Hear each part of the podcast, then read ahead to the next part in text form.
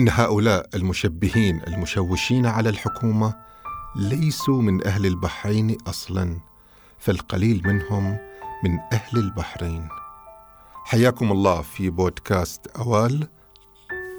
هذه الحلقات المخصصة لعرائض العشرينيات.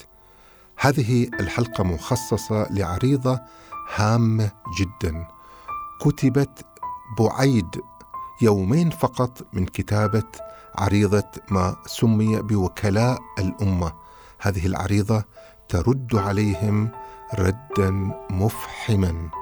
تقول هذه العريضة التي كتبت أيضا في شهر أكتوبر 1924 آه، تقول في بدايتها تستعرض طبعا المظالم التي وقعت على الناس وهم يقولون نعرض إلى فخامتكم أنه لا يخفى على سعادتكم لما استولى علينا وعلى أموالنا وأملاكنا.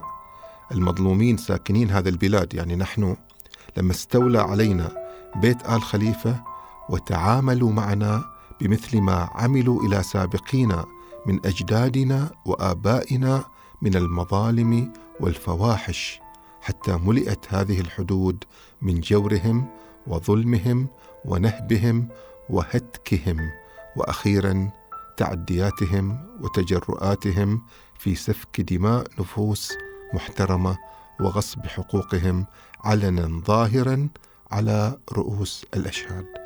هذه الحقائق يثبتونها كل مرة وهم يتحدثون ويطالبون بالتغييرات يريدون أن يضعوا حدا إلى هذه المظالم التي أصبحت واضحة شاهرة بعد استحكام نظام الإقطاع في القرى. وبعد ذلك تأتي العريضة للنقطة الأهم هي ترد على الأسئلة الاستنكارية التي تريد أن تفند مفهوم الإصلاح وتشوش مفهوم الإصلاح. فيثيرون أيضا أسئلة على صياغة تلك الأسئلة. يقولون مثلا كيف لا يتحاسدون على هذه المحاكم القانونية؟ والأمس يتعدون على حقوق العباد وبلا خوف. يعني هؤلاء المعترضون هؤلاء الذين قدموا أنفسهم وكلاء الأمة كيف إنهم لا يتحاسدون. لما أنشئت المحاكم واصبح هناك قانون يضبط سلوكهم. لابد أنهم ينزعجوا ويحسدوا. وكيف لا يشوشون البلاد والأمس كل واحد منهم يحكم على عامة قرى البحرين دون مفاكرة الحكومة. هذا الحكم الإقطاعي. يقول كانت إيدهم مطلقة. وكل واحد يحكم جزء من البحرين على ما يشاء. فالآن شيء طبيعي أنهم يعترضون ومن ينتمي إليهم أيضا يعترض. يواصلون أيضا الأسئلة كيف لا يعملون الفساد في العباد وهم ممتنعين عن النهب والهتك؟ كانوا يهتكون كانوا يتصرفون من غير مساءلة. الآن قد منعوا من الهتك فشي طبيعي أنهم يعترضون ويعتبرون منع الهتك ليس اصلاحا. وكيف لا يتركب عليهم الجهل وهم واقفون أمام المحكمة العدلية مع المدعي أو المدعى عليه في حال سواء. هذه إشارة في غاية الأهمية إن المحاكم التي أنشئت بعد عزل عيسى بن علي كانت تضع المدعي والمدعى عليه على قدم المساواة في المحكمة. فشي طبيعي هؤلاء اللي قدموا أنفسهم أبناء ووكلاء الأمة وهم ينتمون إلى القبائل لن يقبلوا ذلك الشخص الذي كنا نضطهده وكنا نعتبره ليس في مستوانا. هذا الفلاح يقف اليوم معنا على قدم المساواة في المحكمة؟ لا يمكن. كيف لا يبغضون الشيخ حمد وهو يحكم عليهم بالحق والإنصاف؟ ويواصلون أيضا يواصلون هذه الأسئلة وكيف لا يضجون وقد قسم ظهورهم بعدالته وأرغم أنوفهم. لذلك أحقدوه. ويريدون أن يشبهون على فخامتكم طمعا في فسادهم القديم. فسادهم القديم الذي كان يتيح لهم أن يفعلوا ما يريدون. ويشبهون هنا آه، بمعنى أنهم يخلطون أن يثيرون الشبهات أن يعطوا مفهوم للإصلاح غير المفهوم الحقيقي وأن يزوروا الواقع. واعلم يا سعادة الرئيس المفخم أن هؤلاء المشبهين المشوشين على الحكومة ليسوا من أهل البحرين أصلا.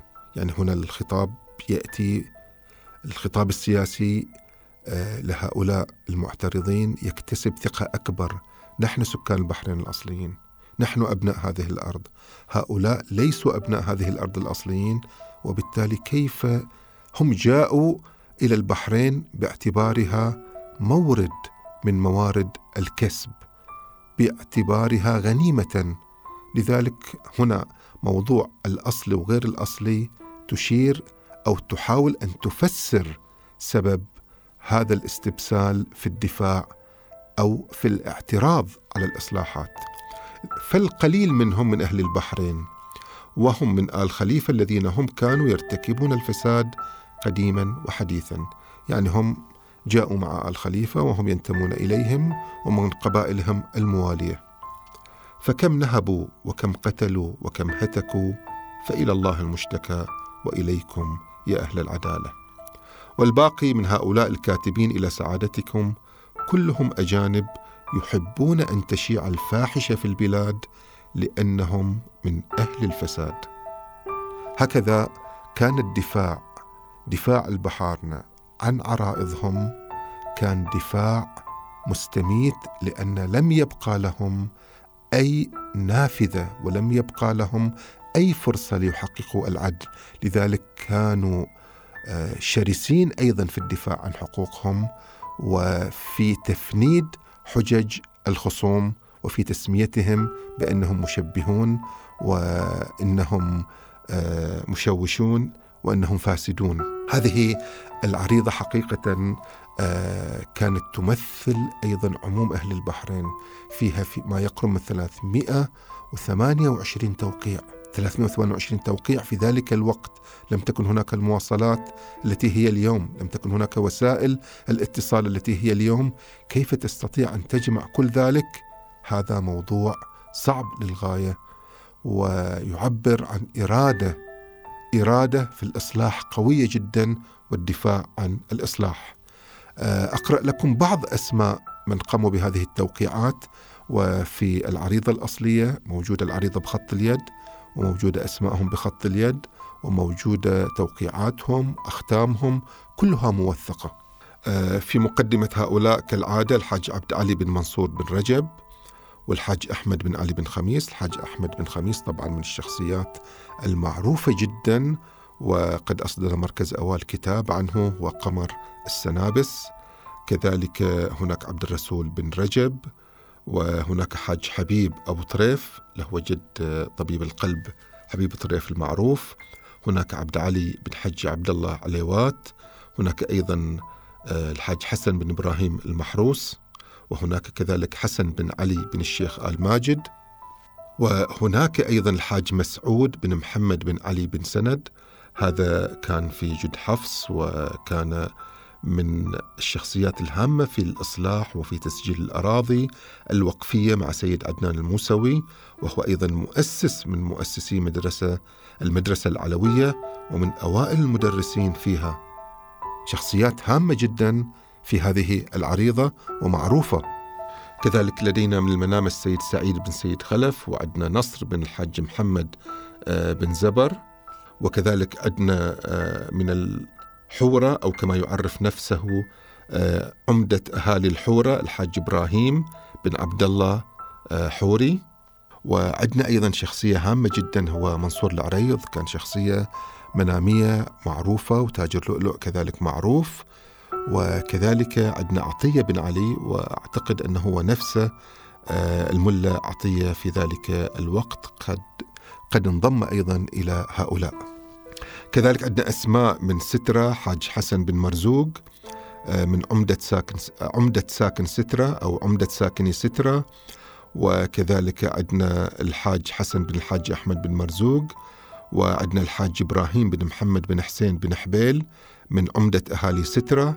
وكذلك عندنا من السنابس الحاج حسن بن حاج ناصر السنابسي والحاج علي راشد الموت السنابسي.